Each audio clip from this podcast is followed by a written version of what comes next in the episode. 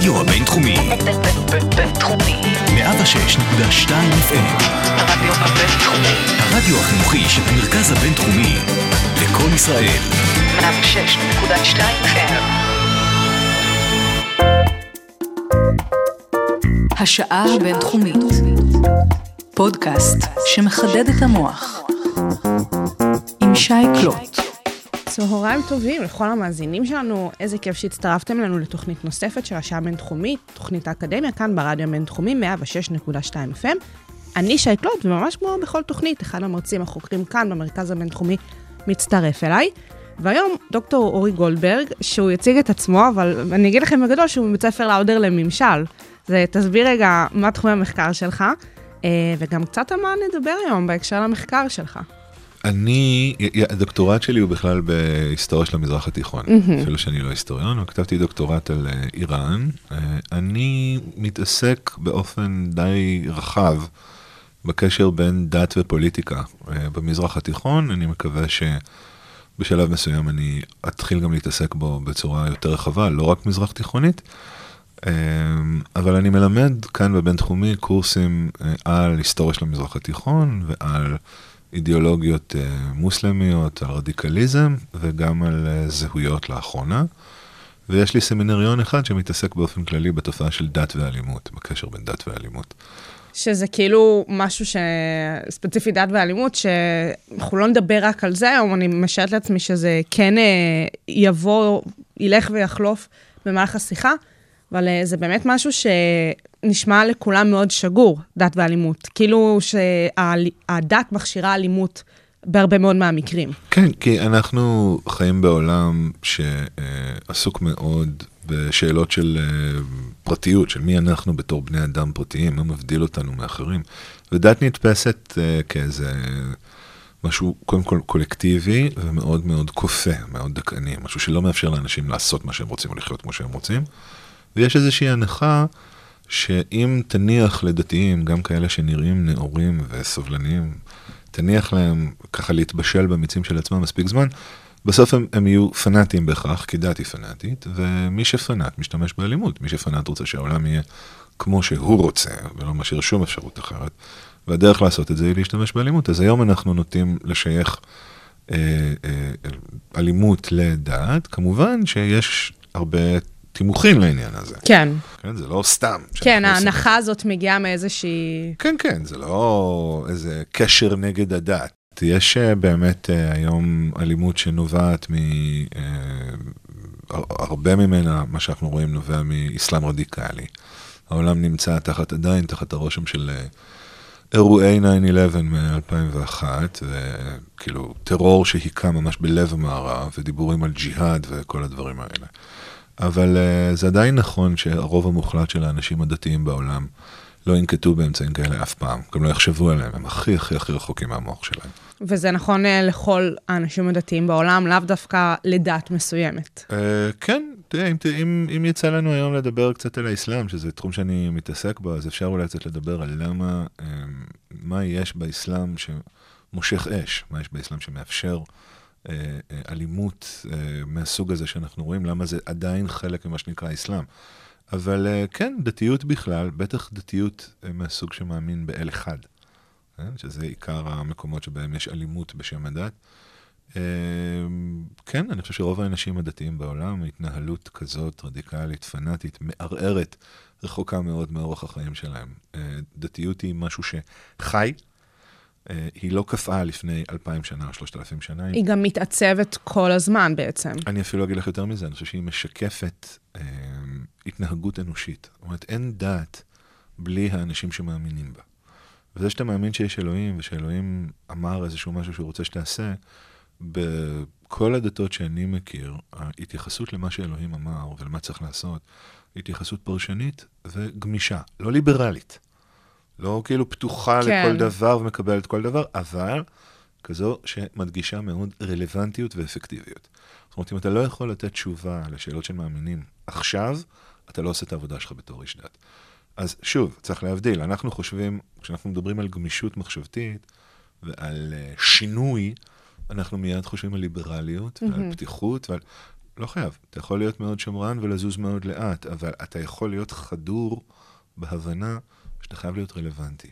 אם אתה לא נותן תשובה שמספקת מענה למאמינים שלך, אתה לא יכול למלא את החובות שלך בתור איש דת, וזה נכון בכל, אה, בכל סיטואציה דתית שאני מכיר. גם בכל תקופה וגם בכל דת, ובכל אוכלוסייה שמאמינה בדת מסוימת. כן, דת בסופו של דבר, בטח במודל המונותאיסטי שלה, דת, ב- בספר קדוש יש הכל. יכולה לקרוא, אז זה, יהודים אומרים את זה על התורה שלהם. נכון. נכון? הפוך בה והפוך בה דכולי בה. אבל זה נכון גם לגבי הקוראן, וזה גם נכון לגבי הברית החדשה, שם יש איזשהו הבדל. אבל זה בדיוק הרעיון. הרעיון הוא שמה שאלוהים אומר, הוא לא נועד להבנה וליישום חד-חד ערכי. נכון. אם הוא היה נועד להבנה ויישום חד-חד ערכי, אז אנחנו היינו אלוהים. ואם יש משהו שרוב האנשים הדתיים מאמינים בו, זה שהם לא אלוהים. בסדר? אבל אז זה אומר שהדרך שבה מיישמים את החוקים של הדת, משקפת את הדרך שבה אנשים חיים.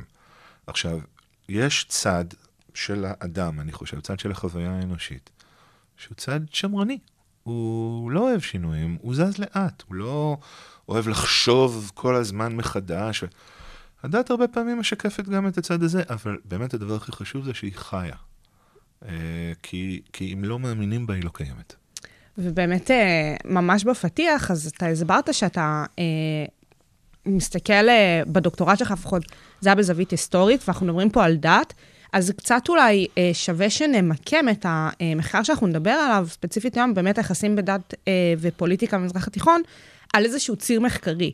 אה, אם אנחנו מדברים פה באמת בהיבט היותר היסטורי או אנתרופולוגי או סוציולוגי, שמן הסתם סוציולוגיה ואנתרופולוגיה זה כן אותו תחום, אבל אה, בוא כזה בשביל המאזינים, תמקד. אה, אני אשתדל, למרות שאני כבר מזהיר מראש שאני קצת בעייתי בענייני מיקוד. אה, הגישה שלי אה, מנסה להתייחס למקומות שבהם דת פוגשת פוליטיקה בזווית שמבליטה את האפשרויות המושגיות אה, שטמונות בזווית הדתית. בדרך כלל כשמסתכלים על דת, אה, וזה נכון, אולי נדבר, אולי נגיד לזה איזה מילה עוד שנייה, בדרך כלל כשמדברים על דת באקדמיה, בטח באקדמיה שמתעסקת בפוליטיקה ובמדעי החברה, לא מדברים עליה מהזווית הדתית. חוויית האמונה והספקטרום של החוויות הדתיות הבסיסיות, הוא לא משחק חלק בהסברים שאקדמאים בדרך כלל נותנים לתופעות דתיות. למה? כי באיזשהו מקום אפשר להגיד שהשפות האקדמיות של מדעי החברה, וגם של מדעי הרוח, התפתחו כדי לברוח מהדת, כדי להדחיק את הדת. הם התפתחו כדי לתת מקום לאדם כיצור רציונלי, כיצור שיש לו יכולת להתבונן על העולם, איזשהו ולהסביר נגטיב אותו, לתחום הזה במידה מסוימת. ולהבין אותו נכון. הם, הם ממש, הדת נתפסה שוב כדכאנית, כמבטלת את החירות המחשבתית. והשפות האלה של הנאורות התפתחו כדי להיאבק בדת, ולכן הפרספקטיבה של האדם הדתי, זו שמתייחסת לאמונה כאל חוויה שמכוננת תפיסת עולם, גם פוליטית, היא מודחקת ברמה מאוד מאוד קיצונית. כאילו, בן אדם שכותב על דת בכל אחת מה, אחד מהתחומים המדעיים, המקצועיים שהזכרת, הוא, הוא אף פעם לא יכתוב על אלוהים כאלוהים. וגם את האמונה, הוא ישתדל להתייחס אליה כאל ביטוי של צורך פסיכולוגי עמוק, או של איזשהו כוח סוציולוגי, או של איזשהו גורם שהוא לא דתית. תמיד משתמשים בדת כדי לתאר או לשקף כוחות שחיצוניים לה. ואני, חלק נכבד מהעבודה שלי, זה ניסיון לדבר על תופעות דתיות עכשוויות, בפוליטיקה עכשווית, אבל מפרספקטיבה דתית. ולכן אני חושב שהמחקר שלי, אם אפשר לקרוא לו ככה, הוא כזה, תסלחי לי לשנייה ואני אהיה כזה סופר. אני אהיה כזה סופר פלצן לרגע. בסדר גמור. הוא חצי מחקר וחצי סוג של הגות או פרשנות. אני מנסה להתמודד עם דרכי כתיבה, ואני מנסה להגיע ל vibe, למשהו שהוא לא מוחשי, שאי אפשר לסכם אותו ב... state of mind כזה. כן, לא מספיק לי אילן יוחסין היסטורי. זאת אומרת, אם אני כותב, כתבתי באחד מהספרים שלי אה, ניתוח של אה, מכתב שחומייני, אבי המהפכה האיראנית, כתב כדי להסביר למה הוא בחר לחתום על הפסקת אש במלחמה שלו עם עיראק. כשניתחתי את הטקסט שלו, השתמשתי בכל מיני פילוסופים ומשוררים והוגים, ממש לא כולם פרסים, ואת רובם הגדול חומייני לא קרא אף פעם. וקיבלתי על זה הרבה ביקורת בזמנו. אמרו לי, כאילו, איך אתה יכול לכתוב על, לא יודע מה, הוגה דני מהמאה ה-19 ביחס לחומני, אם הוא לא קרא אותו? אבל זה לא כך מעניין אותי. אני רוצה לתת אפשרות לגעת באמת ב-state of mind, כמו שאמרת. ובשביל זה אני משתמש במגוון כלים. אה, והם שמים אותי כל הזמן על קווי תפר. אני ממש לא היסטוריון. אני ממש לא איש מדע המדינה, אה, וגם לא סוציולוג וגם לא אנתרופולוג, אה, וגם לא תיאולוג, שזה כאילו התחום המקצועי שמתעסק בחקר דתיות הדת. מהפרספקטיבה הדתית. אני קצת מכל הדברים האלה, ואני מנסה להביא את הרשת המושגית הזאת, שאני מפתח כל הזמן בתנועה, לתופעות שקורות עכשיו. גם הסוג הזה של המחקר, זה לא משהו שעושים הרבה. אה, ובמידה מסוימת זה מה שיפה באקדמיה. שהיא אולי מנסה להיות חד-מימדית ובמידה מסוימת לצמצם אה, את החוקר לכדי איזשהו מחקר, אבל מצד שני כן מאפשרת את הרב-תחומיות הזאת והבין-תחומיות הזאת, אה, בסופו של דבר בשביל אה, להביא מחקרים כאלה חדשים וסופר מעניינים. אני פה מפרגנת. א', תודה. ב', זו שאלה, השאלה שאת מעלה היא שאלה נורא מעניינת. כאילו, אפשר לדבר עליה מלא. בפני עצמה, בפני עצמה. לגמרי, כי האקדמיה היא... יש בה את הפוטנציאל לחופש. אני חושב שכשהאקדמיה היא בשיאה, מה שהיא מסוגלת לתת לסטודנטים בעיקר, אבל גם בכלל לעולם, זה באמת חופש. חופש לפרוץ גבולות, וחופש לחשוב אחרת, וחופש לבחון דברים שנראים לנו בחיי היום-יום כמובנים מאליהם, כי בסך הכל, לאנשים שעושים אקדמיה יש פריבילגיה אדירה. אנחנו לגמרי. יושבים בשקט ומסוגלים לחשוב, משלמים לנו בשביל לפתוח את הראש. לגמרי. בשביל לקרוא, לחשוב, לכתוב. אה, אבל אקדמיה היא גם מערכת גדולה, מסועפת. בירוקרטיה, לעתים. אה, בירוקרטיה המון. את יודעת, יש אה, וודרו ווילסון, שהיה נשיא ארה"ב, לפני שהוא היה נשיא ארה"ב, הוא היה הנשיא של אוניברסיטת פרינסטון. ושאלו אותו, כשהוא החליט, הודיע שהוא עוזב את האוניברסיטה ונכנס ל... מתמודד בבחירות, שאלו אותו למה הוא, עזב, למה הוא החליט שהוא עוזב את האקדמיה. אז הוא אמר, זה פשוט, נמאס לי מהפוליטיקה. בסדר? אז אקדמיה היא מערכת שיש בה גם אה, אה, סגירות גדולה, ויש בה רצון להגן על הסטנדרטים שלה מפני העולם החיצון. אקדמיה כל הזמן נמצאת כזה על קו תפר. מצד אחד היא יכולה להתוות נתיבים חדשים, ומצד שני העולם החיצון מאיים עליה. כי בעולם החיצון לא מדברים על דברים כמו שמדברים עליהם באקדמיה. נכון. לא לוקחים את הזמן, דברים קורים בקצב מהיר. הנה, אתן לך דוגמה, בסמסטר הנוכחי שלימדתי, קרו דברים מסעירים. היה את המתקפה על הקפיטול, ו- ואת כל הדברים שקרו בעקבותיה. אני, בכל השיעורים שלימדתי, למרות שאני לומד שיעורים של מזרח תיכון, מצאתי את עצמי מקדיש לפחות שיעור אחד במלואו כדי לדבר על הדבר הזה. Uh, אני לא בטוח שהרבה אנשים אחרים עשו את אותו דבר. בעיניי זה מחויב המציאות, אבל הגישה שלי היא ממש לא בהכרח הגישה של המיינסטרים האקדמי. אז יש כאן באמת נושא שאפשר לדבר עליו מלא, אבל הוא באמת פחות קשור אליי ולתחום המחקר שלי. לגמרי, ואם אנחנו מדברים רגע אליך ולתחום המחקר שלך, אז קצת מעניין אותי לדעת איך הגעת לזה, כי אם הסברנו מקודם שאתה לוקח קצת מכל תחום, אז אה, בוא תסביר אולי איך הגעת לחקור את זה. תראי, אני לוקח את העבודה שלי מאוד אישי. זה חלק מהעניין. והגעתי לחקור את זה כי עברתי איזשהו תהליך אישי עם זה. אני למדתי בתוכנית הבינתחומית למצטיינים באוניברסיטת תל אביב, מהמם. שהדבר הכי גדול בתוכנית הזאת זה החופש הכמעט חסר הגבולות שהיא מאפשרת לאנשים שלומדים בה. בסופה של, בסוף התוכנית, שהיא תוכנית של ארבע שנים, אתה מקבל תואר שני מוכר מפקולטה מוכרת, אבל עד אז ממש מעודדים אותך ללמוד כמה שיותר דברים וכמה שיותר מקומות. אחד מהקורסים שלמדתי היה סמינר על איראן, מהמם. בחוג למזרח תיכון. וככה קראתי את הסילבוס, ונורא הופתעתי לגלות שכשמדברים על המהפכה האסלאמית באיראן, אה, כמעט אף פעם לא מדברים על האסלאמיות שלה. זאת אומרת, כמעט כל ההיסטוריונים שכתבו עליה הציגו אחת משתי פרספקטיבות. או שמדובר במשהו שהיסטוריון רציני לא יכול לכתוב עליו. כי, כי מה זה דת? דת זה עניין פרטי. כל אחד עם אלוהים שלו, בזמנו החופשי. אי אפשר לכתוב על דת ככוח שמסביר התרחשויות אה, משמעותיות, כאילו בעולם האמיתי. או שכל מי שכן רצה לכתוב על דת ככוח שמסביר, התייחס אליה בתור איזה סוג של פסיכוזה. כן? איזה מין התקף של שיגעון שתפס אנשים, אה, ואי אפשר להסביר אותו במשהו שהוא לא שיגעון. עכשיו, אני הסתכלתי על איראן, וראיתי מדינה שמתפקדת, שהיא לא איזה מצדה של קנאים, ש... לא, מדינה עם עשרות מיליונים, שמתפקדת, שבונה את עצמה, שעושה כל מיני דברים. היה נראה לי שיש שם איזה חור שחור באמצע.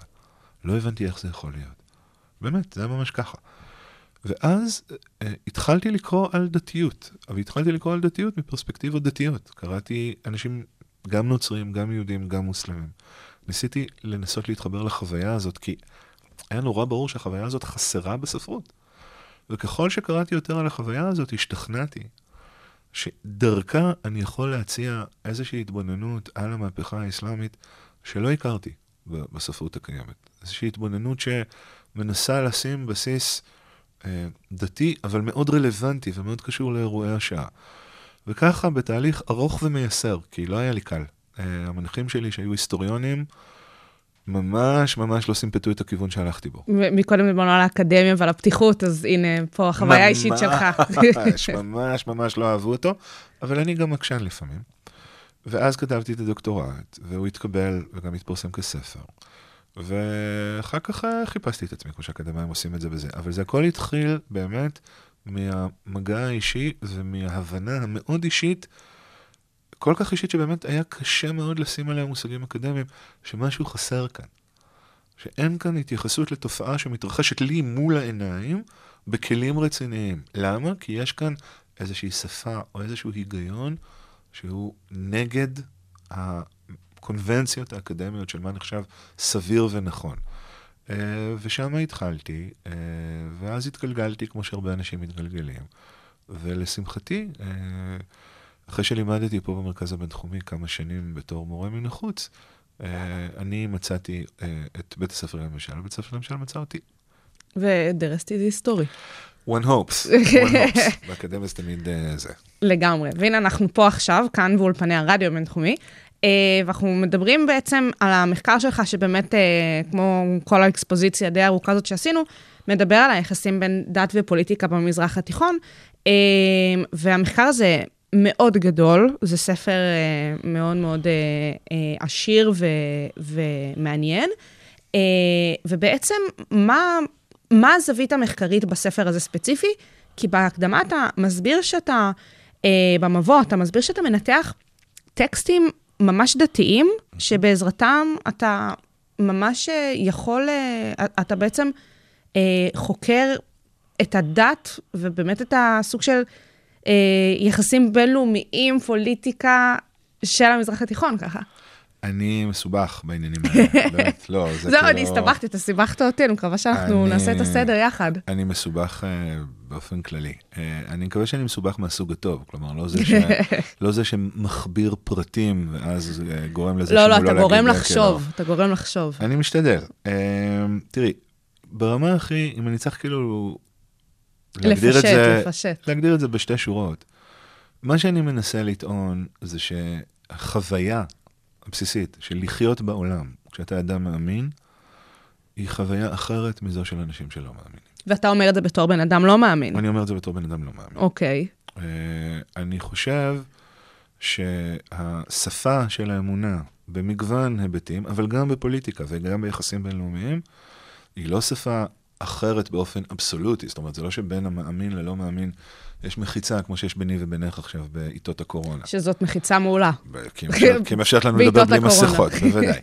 אבל אין מחיצה כאילו ברורה וחד משמעית, בוודאי שהם מושפעים מאוד אחד מהשני, ובהרבה מקרים לגמרי כאילו חולקים אה, זה, אבל שיש היבטים אחרים, שאמונה היא משהו שמסרטט תפיסת עולם כללית אחרת.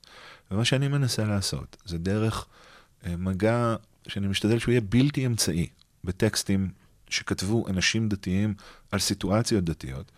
אני רוצה לנסות ולהציג לעיניים לא מאמינות היבטים מסוימים של החוויה האמונית. Uh, עכשיו, למה זה מסובך? כי באמת השפה האקדמית, השפה של הידע, היא שפה שחשבו עליה כשהיא התחילה להתפתח לפני 500 שנה. חשבו עליה לא במושגים של חוויה, כמעט להפך.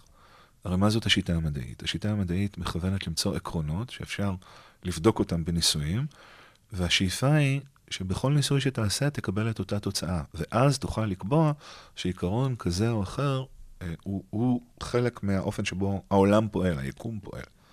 בסדר? הרעיון הוא להוציא את החוויה. החוויה היא אישית. החוויה מסבכת דברים.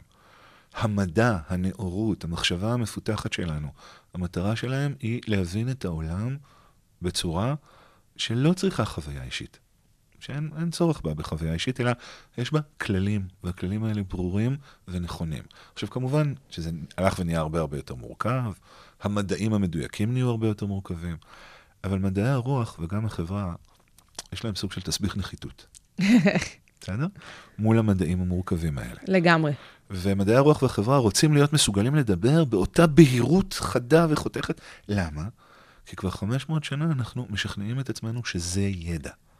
שאין ידע אחר. נכון. אומרת, כדי שמשהו ייחשב ידע ועובדה, הוא צריך להיות מנוסח בשפה הזאת.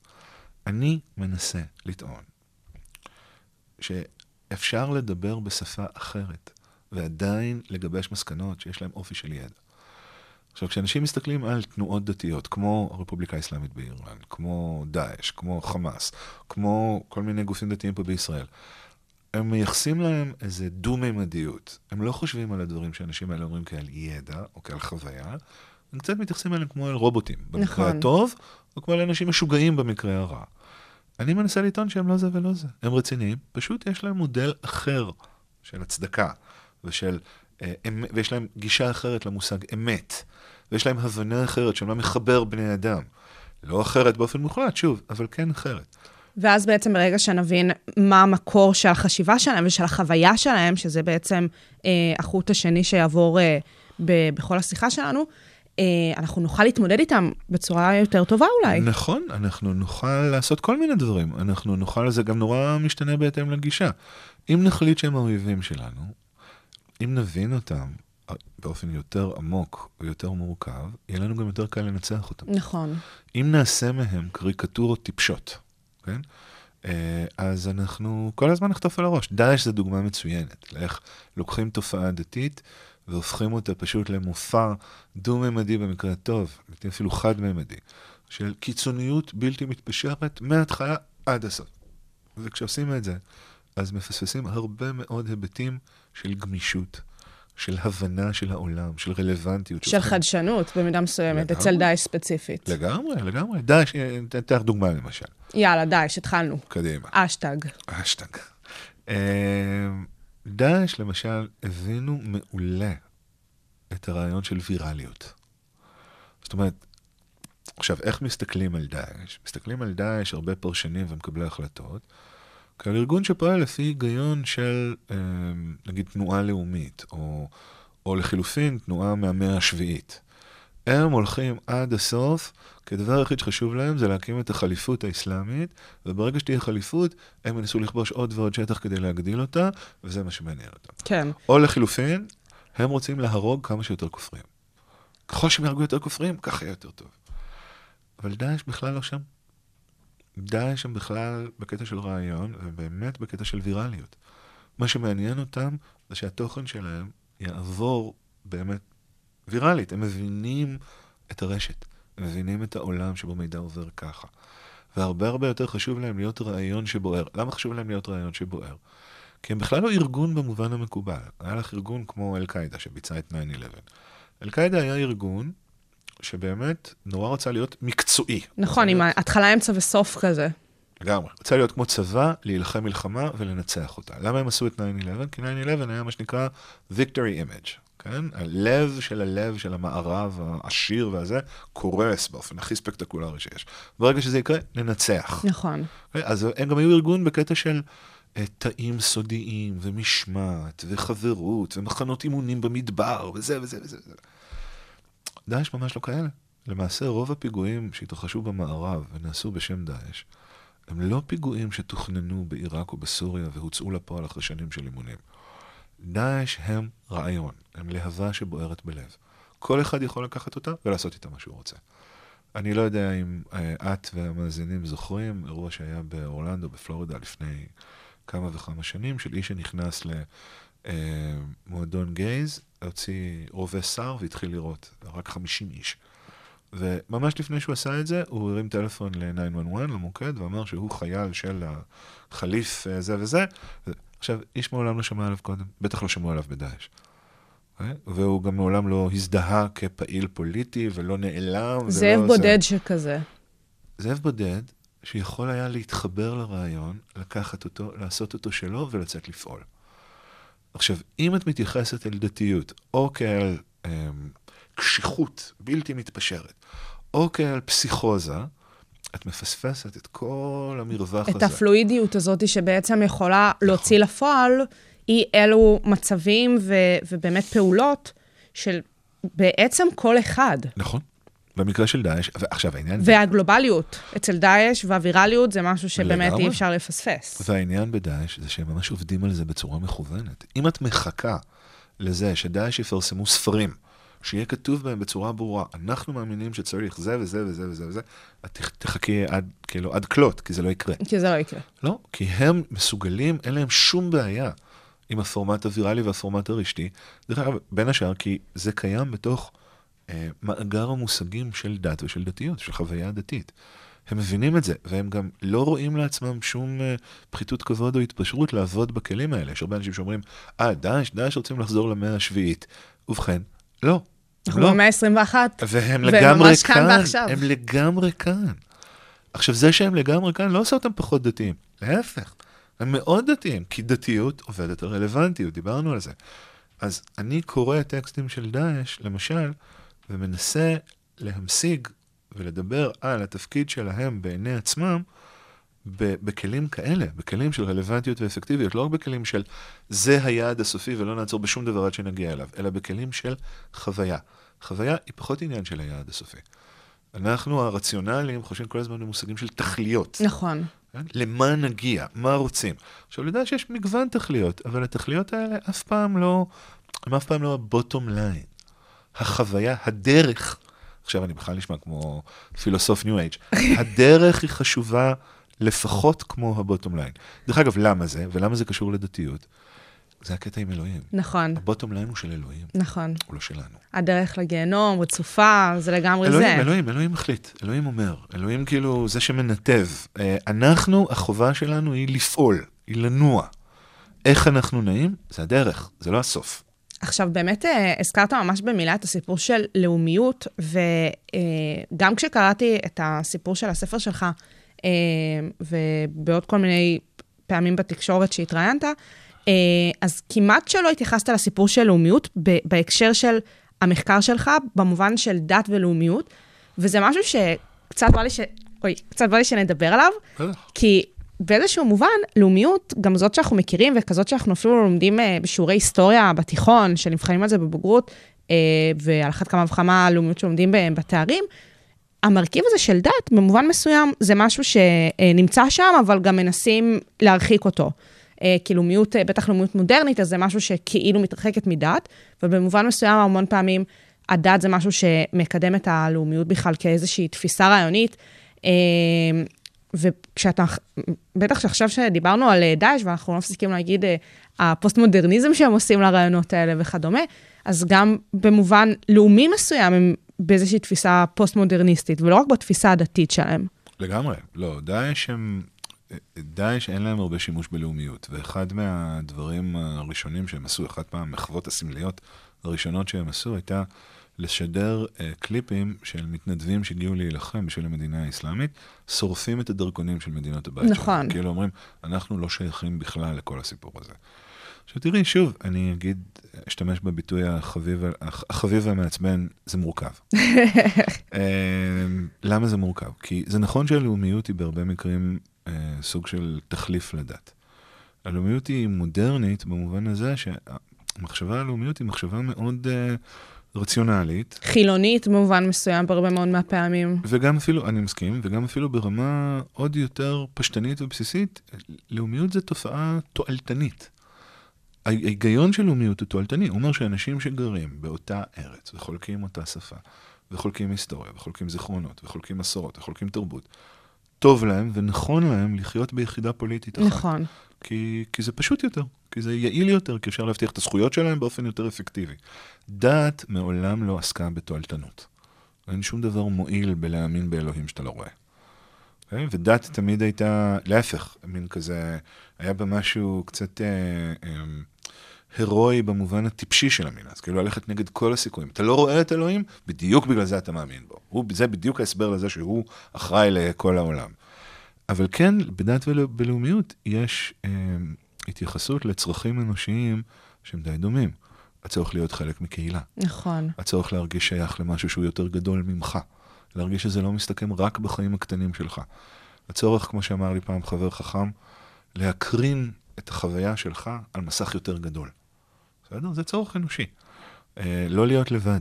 אה, וגם דת וגם לאומיות מנסות להתמודד עם הצורך הזה ולמלא אותו. אה, בלאומיות יש גם באמת היבטים פוליטיים מאוד ברורים, כי לאומיות באה לידי ביטוי במדינה, זה גם חלק מהעניין. במדינה יש לה מוסדות, ויש לה כוח, ויש לה יכולת, ו, אה, והיא, אה, כסטודנטית למשפטים, את בוודאי שמעת את זה מספיק פעמים, שרק למדינה יש את היכולת להפעיל סנקציות אלימות על האזרחים שלה. אז מדינה זה ישות עם נוכחות בחיים של האזרחים שלה. קהילה דתית, בטח בעולם של היום, פחות נוכחת בצורה בוטה. אמ, היא חייבת להנכיח את עצמה דרך קשרים בין חברי הקהילה, בסולידריות, בנאמנות לערכים, אבל כן יש איזשהו משהו בסיסי שמקשר בין שתי התופעות האלה, וזה, כמו שאמרתי קודם, הרצון להיות חלק ממשהו שהוא יותר גדול ממך. עכשיו, יש ביניהם הרבה מתח. למשל, אה, אני חושב שבהרבה מאוד מקומות בעולם, אין את הקשר המובהק הזה שיש בישראל בין דת לבין לאומיות. זהו, התחושה הזאת, אתה כאילו מדבר פה על הסיפור של דת ולאומיות, ואז אנחנו מגיעים רגע למזרח התיכון. לא, בואי נגיע אלינו. וזהו, ועוד יותר במיקרו לישראל, והסיפור הזה של לאומיות ודת ופוליטיקה בישראל, זה כאילו אנחנו שוברים את כל הקונספציות הקיימות. גם מהבחינה המחקרית, אה, במובן מסוים. אנחנו לא כאלה מיוחדים, אבל קודם כל, לא? קודם כל תרשי לי להגיד מילה סתם על הקטע הזה, שבמחלקות ללימודי המזרח התיכון, בישראל, כמובן שלא לומדים על ישראל. למה שלמדו על ישראל? אנחנו לא באמת במזרח התיכון. אנחנו באמת באירופה. זאת אומרת. כן, את יודעת, כל מרצה יש לו בדיחות שהוא חוזר עליהן כל פעם, כי הן מתקעות לו בראש. אה, והסטודנטים מתחלפים, אז אפשר למסר את הבדיחות, זה מאוד קל. ברור. אז אני תמיד אומר בסיטואציה הזאת, שכאילו, סליחה שאני מצטט את עצמי, אין דבר יותר דושי מזה, אבל זה כאילו קצת, זה נכון. אז ברור שאנחנו בעיני עצמנו, אנחנו באירופה. כאילו אחרת, מה זאת אומרת? אחרת מה, היו נותנים לנו לנצח באירוויזיון? זה אולי קיים באיזשהו מובן, גם בגלל הסיפור שמי שהקים את המדינה הגיע מאירופה. אה, גם. אפשר הייתה להם העובדה הפשוטה הזאת. לא, לא, וגם באמת שבמשך עשורים ארוכים, אז הערבים הם האויב, אז כן. בשפה של האויב. עכשיו, זה, זה שוב, זה כמובן מורכב וזה וזה וזה, אבל אנחנו באמת, יש לנו איזה עניין עם הכחשת הקיום המרחבי שלנו. נכון. אז הדת והלאומיות בשבילנו, יש בהם עניין שהוא לא רק אה, כאילו שמרנות וקהילתיות וזה. יש פה גם עניין שמכניס את אלוהים לסיפור. כי מדינת ישראל היא הגשמה של נבואה. והניצחון במלחמת ששת הימים הוא בעיני הרבה אנשים מעיד על זה שאלוהים לצידנו, כן? כמו בשיר היפה של בוב דילן, With God on our side, כן? אלוהים הוא לצידנו. וזה ש... ואלוהים הבטיח לנו, והארץ הזאת שייכת לנו בהבטחה אלוהית. ואם אנחנו לא מאמינים בזה, מה בכלל אנחנו עושים פה? אה, ויש גם את, את הצד החרדי, שבכלל אומר, לא, שנייה, לאומיות יהודית זה לא המהות של ההוויה, אבל מדינת ישראל צריכה לגייס את כל הכוח שלה כדי להגן ולשמר את לימוד התורה. הגויים מחקו אותנו בשואה באירופה, מדינת ישראל חייבת את הדבר הזה שאנחנו עושים פה, את ציבור הלומדים, כי אחרת הם לא יהודים באמת. עכשיו, היהודים החילונים בישראל, שבשבילם היהדות שלהם היא בעיקר, בעיקר זהות לאומית. זאת אומרת, יהודי הישראליות וישראלי, הזאת. יהודי וישראלי, בשביל רבים מהיהודים, מהיהודים הישראלים פה זה אותו דבר. אז הם לא כל כך יודעים מה לעשות עם כל הסיפור היהודי הזה, וקצת נחמד להם שיש להם, אה, שהם יכולים לעשות לזה outsourcing. יש אנשי מקצוע שמטפלים ביהודיות המקצועית.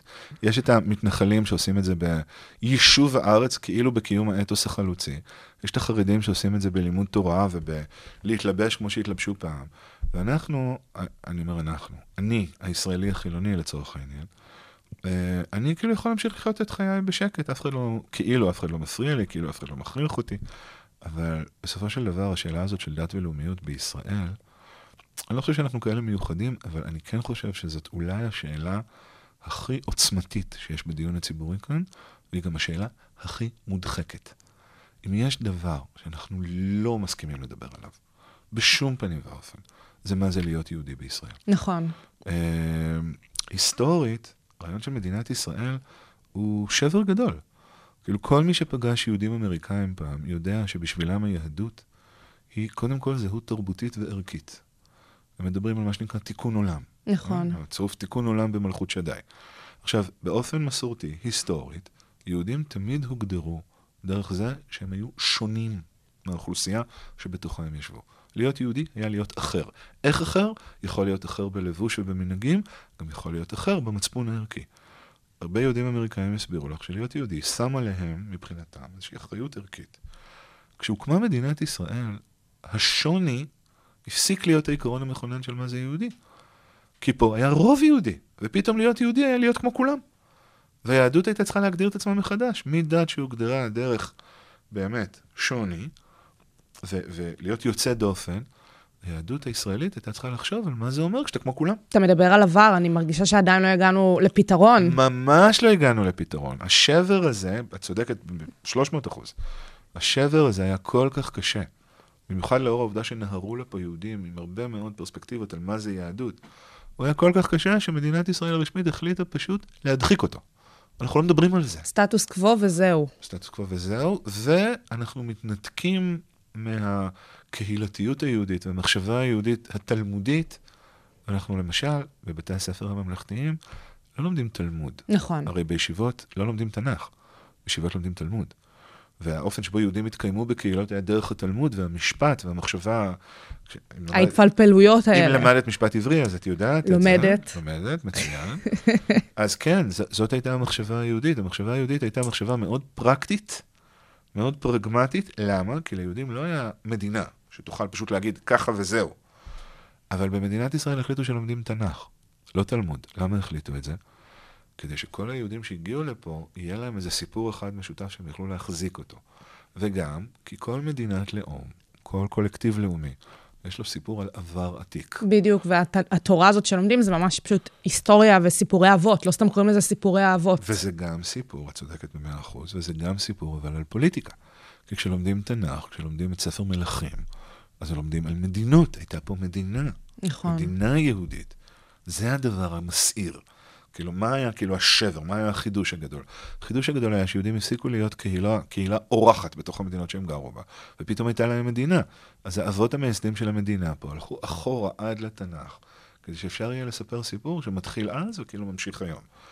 פיזית, המציאות החיים של רוב היהודים שהגיעו לכאן, לא היה להם מושג מה זה, אף אחד לא יודע מה זה מדינה יהודית. וכשאנחנו מדברים היום על יהודית ודמוקרטית, וואלה, אנחנו יכולים אולי להסכים על מה זה דמוקרטית, על מה זה יהודית אנחנו לא יכולים להסכים בכלל. ובאמת, אנחנו כאילו מדברים על זה שעל היהדות אנחנו לא יכולים להסכים במדינת ישראל, אבל במדינת ישראל, חוץ מיהודים והקהילות היהודיות שיש פה, אז יש פה גם את ערביי ארץ ישראל, שהם אפילו לא יהודים, ואז נכנס לפה עוד בעצם מרכיב דתי בתוך מדינה לאומית, שהיא לא ערבית, או- היא יהודית ודמוקרטית. או כאילו, נכון, או כאילו את יכולה להגיד את זה ההפך. האזרחים הישראלים שהם מוסלמים ונוצרים, מאתגרים מאוד את המושג הזה של מדינת לאום. לגמרי. מה זה אומר להיות ישראלי? אה, זה אומר שאתה חייב לעמוד דום ולשיר נפש יהודי הומייה, גם אם אתה לא יהודי? כאילו, איך זה מתחבר אליך? איך יש פה בכלל משהו שמכניס אותך לתוך הסיפור המדינתי?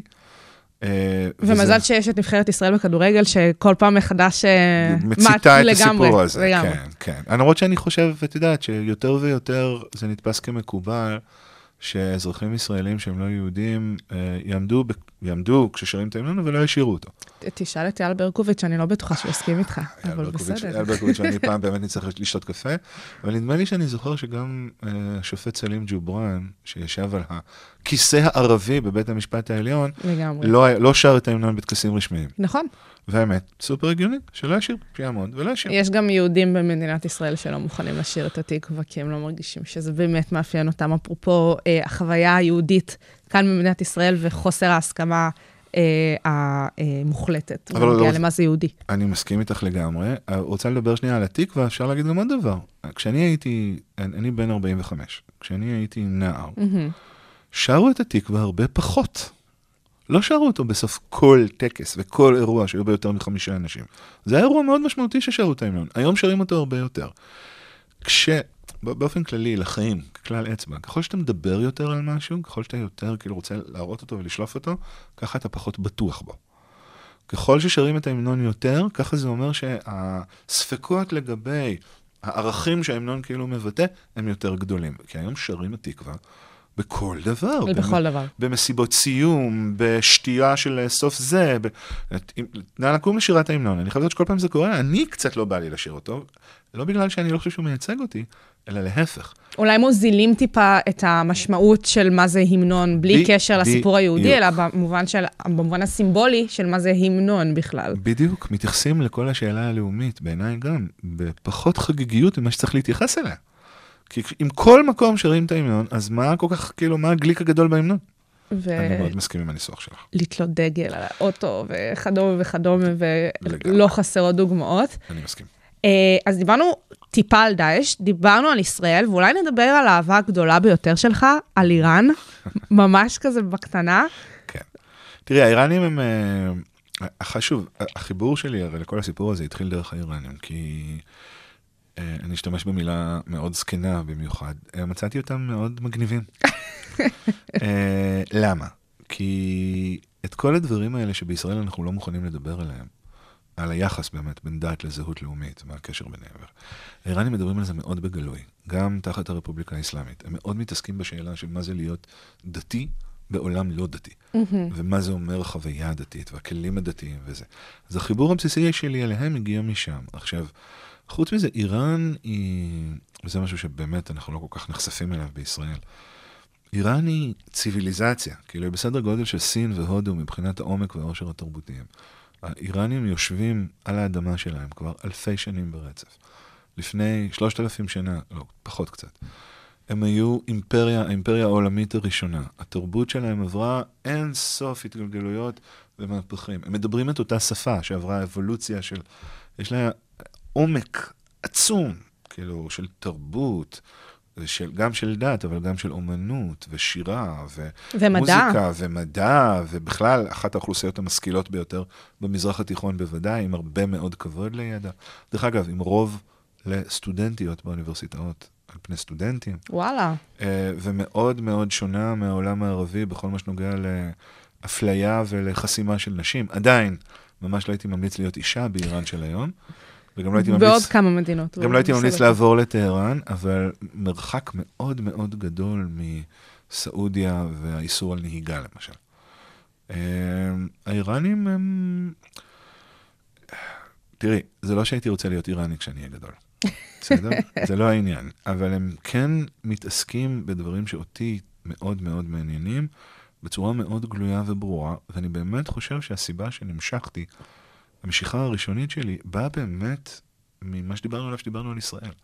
מהתחושה שלי, שאין לי בכלל כלים, כבוגר מערכת החינוך הממלכתית, אין לי בכלל כלים שמאפשרים לי לגשת לשאלות האלה, לדבר על המשמעות שלהם. לשאלות של חוויה הדתית שלך בתור אה, יהודי בתור במדינת יהודי. הלאום שאתה גדל בה, נמצא בה, חי בה. וגם שכל הזמן מטיחים לי בפרצוף שאני יהודי.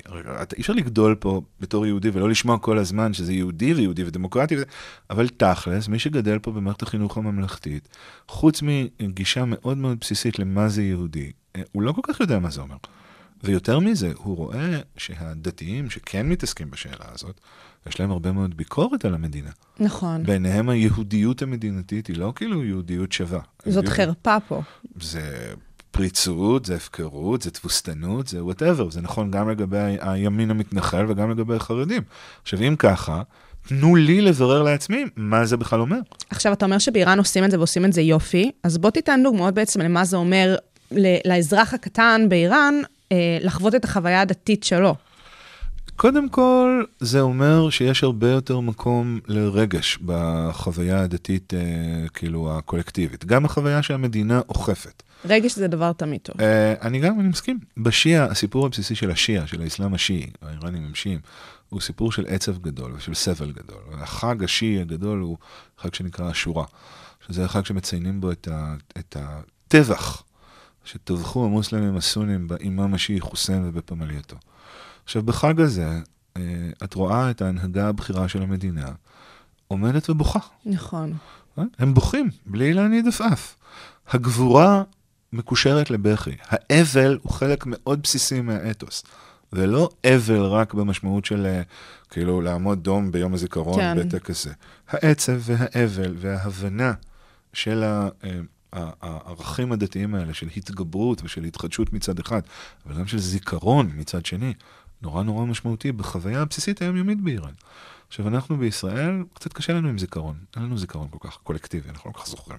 הכל מעובד מאוד מהר, ו- ו- והופך להיות חלק מכאילו הדבר הבא. למרות שיש לנו אין ספור ימי זיכרון לאומיים אנחנו בלוח ב- השנה שלנו. אבל אנחנו אוהבים את העבר שלנו מת. נכון. אנחנו לא כל כך אוהבים להרגיש לגביו. אז למשל נוכחות כזאת של רגש. עכשיו, יש גם אלמנטים מאוד לא נעימים בחוויה הדתית הזאת, כן? יש uh, באמת uh, גילויים של קיצוניות ברחוב, ושל כאילו משטרות מוסר כאלה וזה. אבל uh, שוב, יש איזו תחושה באיראן, הדרך הכי טובה שאני יכול לתאר את זה, יש איזושהי תחושה באיראן שגם אם הרפובליקה האסלאמית היא רפובליקה מושחתת, שיש איתה הרבה בעיות, האיראנים לא ידעו אף פעם שלטון לא מושחת. הדתיות מכניסה איזשהו מימד נורא פרקטי ופרגמטי. אבל בניגוד לתדמית של איראן שיש לנו פה בארץ, שמדברת על אידיאולוגיה ללא פשרות ועל נכונות כאילו ללכת עד הקצה וזה, דווקא רוב האיראנים הם האנשים הכי מאוזנים שפגשתי בהקשר הזה, וזה נובע בין השאר מאיזושהי תפיסה שעומדת בבסיס של שלטון דתי, שאומרת, אנחנו לא יודעים מה זה מושלם. אוקיי? כמו שדיברנו קודם על זה שאנחנו לא אלוהים, זה הכל work in progress. עכשיו, הרבה פעמים זה מכניס אלמנט של חוסר יציבות. מה זאת אומרת? כאילו, מה, צריך לשלם שוחד, או צריך להמציא משרד חדש? מי אחראי על זה שהדברים יתקתקו כמו שצריך? הרפובליקה האסלאמית היא מדינה מאוד מבולגנת מהבחינה הזאת של בירוקרטיה ומבנה מוסדי. מצד שני, עובדה שגם היום, 40 פלוס שנה אחרי שהיא הוקמה, למרות ששמענו כבר עשרות ומאות פעמים על הפלת המשטר המתקרבת, אין לה אופוזיציה אמיתית.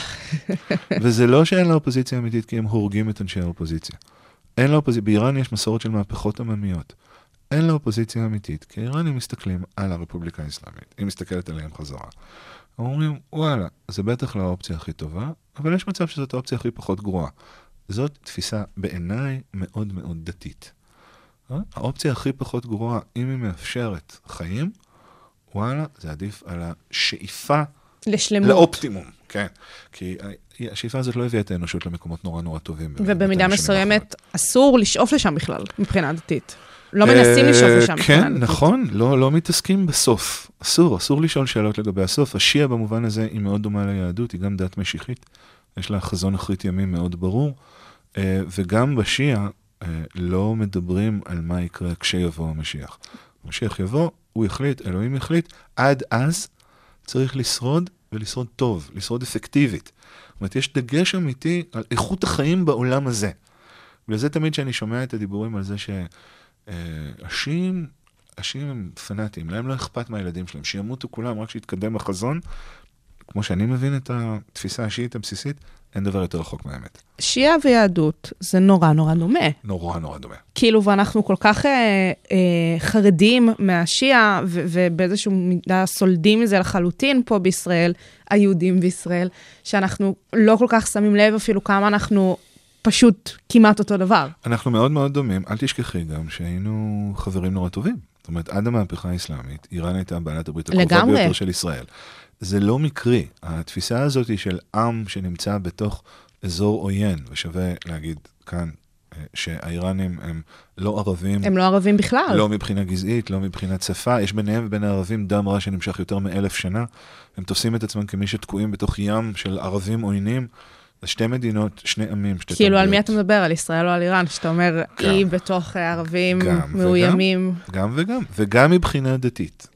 והרעיון הזה של דת שהיא מיעוט, דת שהיא מיעוט נרדף, דת שיודעת שבכל הזדמנות העולם יכול להתהפך עליה. מה עושים עם הדבר הזה? איך כאילו מתמודדים איתו? Uh, ההמתנה לזה שיבוא משיח צדקנו ויציל אותנו. Uh, ואיך ההמתנה הזאת מתרגמת? האם בזמן הזה אנחנו צריכים להיות הכי כאילו פנאטים, ישרים, קיצוניים, שבזמן הזה אנחנו דווקא צריכים באמת להתמקד בהישרדות. כל השאלות האלה מטרידות שיעים ויהודים ממש באותה, באותה מידה. קמים בבוקר ואותן שאלות כנראה שברות ב- בראש שלנו ובראש של אה, האיראנים. נשים. ממש ככה. עכשיו, באמת אתה מתאר את, אה, בזמנו כמובן את היחסים הטובים של איראן וישראל, ואז המהפכה, ואתה התחלת ממש בתחילת אה, דבריך, אה, שסיפרת איך בכלל התחלת לחקור את הסיפור הזה, ואמרת, חור שחור בתוך הסיפור של המהפכה האיראנית, הבנתי שיש שם את העניין הדתי, החוויה הדתית. אז אולי באמת רגע תתייחס לחוויה הדתית בהקשר של המהפכה אה, באיראן, אה, ותאיר, תאיר על זה אור, על החושך הזה שבזמנו אה, היה שם. תראי. אה, החושך על הידע שלך כמובן, ולא לא, לא. החושך אה, על ה... יש- לא, לא. על בסדר- איראן, בסדר חלילה. גמור. אה, השאה האיראני, שלקח את איראן משנות ה-50 עד סוף שנות ה-70, וניסה בצעדים מאוד מהירים להפוך אותה למדינה כאילו מערבית, כן? בלי דמוקרטיה וזה, אבל מערבית מהרבה בחינות אחרות. אה, הוא יצר איזה קצר מול הרבה מהאזרחים שלו. הוא הלך ונהיה דיקטטור. והוא הצמיח מעמד בינוני שקשור אליו ולרפורמות שהוא עשה בכלכלה, אבל הוא יצר ניכור מאוד גדול, גם אצל המעמדות הנמוכים, שהרגישו שהמסורת שלהם נמחקת, שהתחושה, הזהות שלהם, ההבנה שלהם מי הם, נמחקת. וגם אצל האליטות, שגם היו קשורות מאוד למבנה המסורתי, כי במבנה המסורתי הזה היה להם הרבה כוח. אה, וזה יצר ברית כזאת בין האליטות לבין המעמדות הנמוכים ביותר. דרך אגב, לא נורא שונה מהברית הכאילו מוזרה שנוצרה בארצות הברית בין הקפיטליסטים העשירים הכי הכי הכי חזיריים לבין ההילביליז והרדנקס, ששני הצדדים תמכו בטראמפ כי הוא קידם את הערכים שלהם. כאילו, בדיוק. טראמפ כאלטרנטיבה. אז דבר די דומה נוצר באיראן, נוצרה אופוזיציה מאוד מאוד גדולה לשעה. עכשיו, האופוזיציה הזאת לא הייתה אמורה להיות דתית, בסדר? במקור היא הייתה אופוזיציה שהובילו אותה אנשים אחראיים ורציניים, עם השכלה מערבית, אנשים שרצו רפורמות, אנשים שרצו דמוקרטיה, אנשים שרצו חוקה, אבל האנשים האלה התבחבשו. הם לא הצליחו לייצר אה, אה, כוח פוליטי שיקח את המדינה ויניע אותה. רוצה לחשוב על אנלוגיות למה שקורה נגיד בישראל היום? וואלה, אפשר גם. כאילו זה לא מופרך. מדובר על תופעות אנושיות בסופו של דבר. ומה שקרה זה שאנשי הדת, שבאופן מסורתי באיראן היה להם תפקיד מייעץ, לא תפקיד בפרונט. למעשה הם אפילו תפסו את עצמם כמודרים מהשלטון. פתאום הסתכלו על הבלגן שנוצר אחרי שהשאה ברח מאיראן. והם הבינו שבשטח יש להם את הרשת החברתית המאורגנת ביותר והיעילה ביותר. ואז הם תפסו את השלטון. כאילו זה במקרה. אתה קצת מתאר פה איזשהו משהו שזה לא שהם ישבו אה, וכזה, אה, אתה יודע, עשו ככה עם הידיים ו- ותכננו איזה תוכנית מזימות כאלה בחשיכה. לא, היה שם איזושהי הזדמנות, שכמו שאתה אומר, היה שם רשת, הייתה רשת מספיק מאורגנת בשביל שהיא תוכל לתפוס את אותם מוסדות האלה, וזה פשוט קרה. זה קצת נכון. הרשת הזאת הייתה מאורגנת כי ככה קהילות דתיות מתארגנות. כי, כי בשיטה השיעית, אנשי דת לומדים במין ישיבות כאלה שנקראות הוזה. עכשיו, יש רמות שונות, וככל שאתה מתקדם ברמה, ככה אתה יותר קרוב אל אנשי הדת הבכירים. הרשת היא לא רשת פורמלית, בשיעה אין רבנות ראשית. אבל יש רשתות קשר מאוד מאוד מסועפות. וגם האיש שלמד ב, בישיבה הכי כאילו דרגה לא משהו, המורה שלו למד בישיבה שהיא דרגה יותר, והמורה שלו למד בישיבה שהיא דרגה יותר. ממש כמו ביהדות. לגמרי. הרשת, והרשת, שוב, היא לא פורמלית והיא סביב לימוד. ובאמת, אף אחד לא ציפה שאנשי הדת יתפסו את השלטון, כי הדבר הזה הוא חסר תקדים. כל הרעיון הזה של רפובליקה האסלאמית, הוא לא היה אף פעם. אף אחד לא ידע מה זה. ואז אנשי הדת, אחרי בערך שמונה חודשים של בלגן מאוד גדול באיראן, משהו כזה, בעצם התייצבו מול העם ואמרו, תקשיבו, אנחנו נסדר את זה. ואנחנו נסדר את זה, הם אמרו, לא באופן טוטליטרי, כאילו שחור. להפך, אנחנו מתווכים. דרך הקהילה. ככה, אנחנו מתווכים, אנחנו עומדים באמצע. אנחנו נאפשר לכם להיות גם מאמינים וגם אזרחים, גם איראנים וגם שיעים. למה? כי זה התפקיד שלנו. במידה מסוימת הפרדת דת ומדינה? לא, חלילה, מדינה דתית, אבל דתיות שבאופי שלה, ככה הם הציגו את עצמם, היא פרגמטית. בוודאי שכולם צריכים כאילו לשמור על הדת ועל כבוד הדת, אבל כולם צריכים גם לחיות. מה הם אמרו? הם אמרו, השאה ניסה למשוך את החבל יותר מדי חזק לצד אחד. הוא מחק לכם את המורשת שלכם. אנחנו לא מבטלים את ההישגים של השאה. ודרך אגב, הרפובליקה האסלאמית אחראית לרפורמות באיראן שהעלו באופן משמעותי אה, אה, משך חיים של תינוקות, שיצרו מערכת בריאות ציבורית מתפקדת, שיצרו מערכת חינוכית מתפקדת. הם עשו את כל הדברים האלה. אה, אבל הם אמרו, אנחנו לא נבטל את ההישגים של השעה, אנחנו נשמור על הדת, ואנחנו כל הזמן נאפשר לכם, אני פה מדבר עם הידיים, כי כמובן ברדיו זה עובד יפה, אנחנו כל הזמן נאפשר לכם להיות גם וגם, גם וגם, זה היה המוטו שלהם. ואנשים אמרו, וואלה, לא יודעים מה זה, אבל אין לנו שום דבר יותר טוב, והאנשים האלה נראים רציניים, מבינים על מה הם מדברים, זורמים. ואז במובן מסוים, לאור ההצלחות שההנהגה הזאת הצליחה להנחיל במדינה, אז גם האזרחים לא חששו מהחוויה השיעית. תראי, איראן היא דיקטטורה, כן? שלא נטעה. דיקטטורה... היום, אבל כשאנחנו גם- מדברים על גם- המהפכה לא, לא, גם- כמהפכה... ב- גם, גם אז, גם אז. היה באיראן בלאגן אדיר, וכמה חודשים אחרי שהרפובליקה האסלאמית קמה, איראן נכנסה למלחמה של יותר משמונה שנים עם עיראק. דרך אגב, גם זה עזר מאוד להצניע את כאבי הגדילה, כן? כי אם, מלחמה, אז מלחמה. ברור, כולם מגויסים, ובטח. עכשיו, האיראנים לא אוהבים את הרפובליקה האסלאמית. הם פשוט לא, לא אוהבים אותה מספיק כדי להחליף אותה. כן. ועם כל הכבוד לדמוקרטיה ולענייני חילופי המשטר וזה, במשך יותר מ-40 שנה, במדינה שיש בה מסורת של מהפכות עממיות, במשך יותר מ-40 שנה לא קמה אופוזיציה אמינה. והיא לא קמה, לא, שוב, לא בגלל שהם הורגים את כל פעילי האופוזיציה, היא לא קמה, כי בסופו של דבר יש משהו ברפובליקה האסלאמית שמשקף איזה, איזה חוויה פרקטית, בסיסית. כאילו, וואלה, זה לא עובד מעולה, במקרים מסוימים זה עובד מאוד מאוד גרוע, אבל זה עובד יותר טוב מהרבה אפשרויות אחרות. זה קשור גם לפסיכוזות איראניות, כן? האיראנים נורא רגישים למעורבות זרה ולכל מיני דברים כאלה, והם תפסו את רוב פעילי הדמוקרטיה כאנשים שבאו לעשות את רצון המערב. לגמרי. אבל אה, בסדר, כן, זה עובד. ועכשיו אנחנו ממש לקראת אה, סוף השעה שלנו, אז אה, אולי נדבר טיפה על העתיד. ואנחנו אה, אמרנו לא מעט במהלך התוכנית, שהסיפור של דת וחוויה דתית זה משהו שהוא אה, משתנה, ומשתנה, והוא בעיקר מהסיבה שהוא רוצה להישאר רלוונטי. אז אה, אולי רגע ננסה אה, לפרק את זה פר נושאים, לפי איראן, דאעש, ישראל, שדיברנו ככה אה, במהלך השעה הזאת. נתחיל דווקא מאיראן, כי עכשיו ממש סיימנו לדבר על זה. אה, בעיקר אל מול הסיפור הזה של כן תהיה מהפכה שם, לא תהיה מהפכה שם, אתה אומר שכאילו זה לא קרוב לקרות בכלל, אבל אולי אל מול החוויה הדתית, ואולי חילופי דורות כאלה ואחרים, אה, הצעירים באיראן או משהו כזה, זה משהו ש... ש... יכול להשתנות שם, החוויה הדתית שתשפיע בהכרח על הסיפור הפוליטי? כן, זה משהו שבהחלט יכול להשתנות. אה, זה קשור באמת ליכולת של ההנהגה הנוכחית של הרפובליקה האסלאמית להישאר רלוונטית ולתת מענה לצרכים של הצעירים. הרפובליקה האסלאמית לא תצליח להתקיים על קנה רובים לנצח.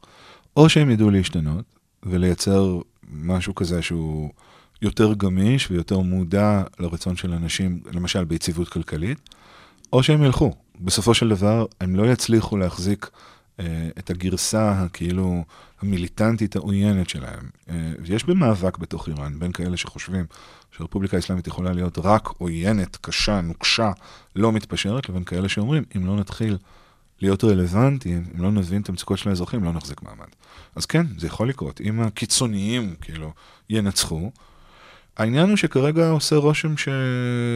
שאיראן מעוניינת בשיתוף פעולה עם העולם, והעולם מעוניין בשיתוף פעולה עם איראן. בטח עכשיו, בחילופי השלטון נכון. בארצות הברית, ביידן וכל נכון. ההסכמים שמבחינתו אפשר לחזור לדבר עליהם. בניגוד למה שאנחנו שומעים בתקשורת הישראלית, על זה שאיראן היא האיום הכי גדול על שלום העולם, מסתבר שרוב העולם מתייחס לארבע השנים האחרונות, ובמיוחד לפרישה החד-צדדית של טראמפ מהסכם הגרעין, כסכנה בלתי מעוררת. או אפילו כאל סוג של תאונה. זאת אומרת, הם חיכו שנייה לראות מה קורה.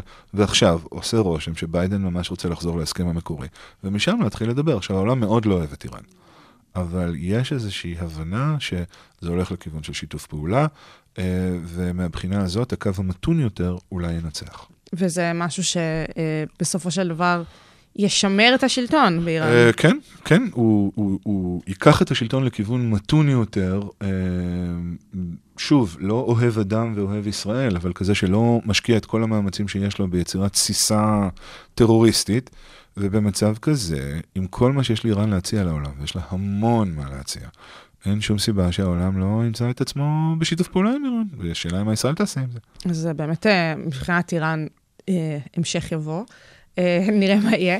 אה, דאעש, אז אנחנו בעצם קצת כזה, פחות מדברים על דאעש מהבחינה האקטואלית אה, בתקופה האחרונה, אבל כל הזמן יש שם תנועה, זה משהו פסיכי לחלוטין. הם לא יכולים לא לנוע, זה כל הקטע של להיות ויראלי, אתה לא נהיה ויראלי אם אתה כופה. עכשיו, את צודקת, דאעש חטפו באמת מכה כאשר הקואליציה הבינלאומית בהנהגת העיראקים בעצם ביטלו את המדינה האסלאמית, לקחו מחדש את שטחי ההפקר שהיו שייכים לחליפות של דאעש, אבל דאעש ממש ממש לא מתו. Uh, והם לא מתו לא בגלל שהם מחכים ליום שבו הם שוב יצאו למתקפת נגד. הם לא מתו כי הם באמת, אני חושב, בצורה הבסיסית ביותר שלהם, רעיון. והרעיון עדיין עומד ועדיין ישנו. Uh, ככל שהמצב בעולם הערבי, ככל שהמצב של קהילות מוסלמיות במערב ילך ויהיה יותר גרוע ויותר מבודד, ככה לא יחסרו לדאעש מתגייסים אף פעם. Uh, שוב, תזכרי שבשביל שדאעש, כאילו, תרשום לעצמה ניצחונות, לא צריך לתכנן 9-11. נכון. מספיק שבן אדם אחד ישים יד על נשק ויצא ויירה בשני אנשים. מספיק שקבוצה של ארבעה חברים תקבל הכוונה מינימלית מאיזשהו פעיל, ושוב, תארגן איזה פיגוע מתגלגל. כל הדברים האלה יכולים לקרות, סביר להניח שהם גם עוד יקרו. אז גם שם החוויה הדתית אה, היא זאת שמשמרת את הלהבה, ואנחנו לגמרי אה, רק צריכים לראות מה יוליד יום, ספציפית אה, סביב דאעש. ועל מדינת ישראל, אתה חושב שאנחנו נצליח למסד חוויה דתית כאן? כי זה אנחנו- אולי הדבר ששונה משאר הסוגיות שדיברנו עליהן, שפה בעצם אין חוויה דתית חד, חד משמעית. נכון. אנחנו קודם כל נצטרך להתחיל מלדבר על זה. אנחנו לא נוכל להמשיך להעמיד פנים שהטריק הזה שהמצאנו, שנקרא יהודית ודמוקרטית, באמת פשוט עובד, כי אנחנו החלטנו שהוא עובד. אנחנו נצטרך להסביר מה זה אומר יהודית. אנחנו גם נצטרך להסביר מה זה אומר דמוקרטית. כי אנחנו גם דמוקרטיה שמחזיקה אה, אה, שטח מאוד גדול, לא דמוקרטי ממש לידינו, שיש בו כללים אחרים ומאות אלפי אזרחים ישראלים חיים בתוכו. אנחנו נצטרך לברר לעצמנו את הדבר הזה. אם לא נברר, אז אני לא יודע להגיד לך מה יהיה בסוף, אבל אני יודע להגיד לך שהפיצוצים שיש כרגע בין הכתבים המנוגדים של הישראליות, יגברו בעוצמה ויגברו בדחיפות. הם יקרו יותר מהר ויותר חזק. כמה נצליח לעמוד בזה? תראי, להגיד שמדינת ישראל תקרוס, אני לא יודע. מדינת ישראל חזקה מאוד ויציבה מאוד, עם כל התהפוכות. אבל תראי, זה קורה עכשיו, כאילו, זה ממש קורה. זה ממש קורה. זה, זה הלוויות ההמוניות של החרדים, זה ההפגנות המחאה של המתנחלים על מותו של, אה, של אהוביה סנדק. זה, הדברים האלה ממש קורים. התפרים שמחזיקים את כל הסיפור הזה ביחד נפרמים בקצב שהולך ומתגבר. אנחנו לא נדבר על זה אם לא נעמוד מול זה בצורה גלויה. אנחנו באמת אה, גם פה נראה מה הולך לקרות, אה, אבל באמת אני חושבת שההבנה שחוויה דתית זה משהו שבהכרח משפיע על הפוליטיקה, בטח במזרח התיכון, אה, בסביבה שלנו. אה, זה משהו שחייבים להבין ולדברר אותו, ולא עושים את זה מספיק.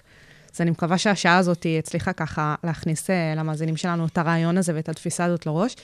אה, אנחנו הגענו לסיומה של השעה הזאת. אז קודם כל אני אפרד ממך, אורי גולדברג, דוקטור אורי גולדברג, כאן מבית ספר לאודר לממשל, המון תודה. היה תודה שהערכת אותי, היה לי מאוד כיף. סופר מעניין, סופר מעניין. אז באמת אה, המון תודה, והמחקרים שלך מרתקים. אה, ולמאזינים שלנו, כמובן גם מכם אני אפרד, אה, אז המון תודה שהאזנתם לנו כאן, בשעה הבינתחומית ברדיו, הבינתחומים 106.2 FM. את התוכנית הזאת, תוכניות נוספות אתם יכולים להאזין או באפליקציה של הרדיו, או בכל אפליקציות הפודקאסטים הקרובות לביתכם. אה, אני, שי קלוט, נתראה בתוכנית הבאה, שיהיה לכם המשך יום מקסים.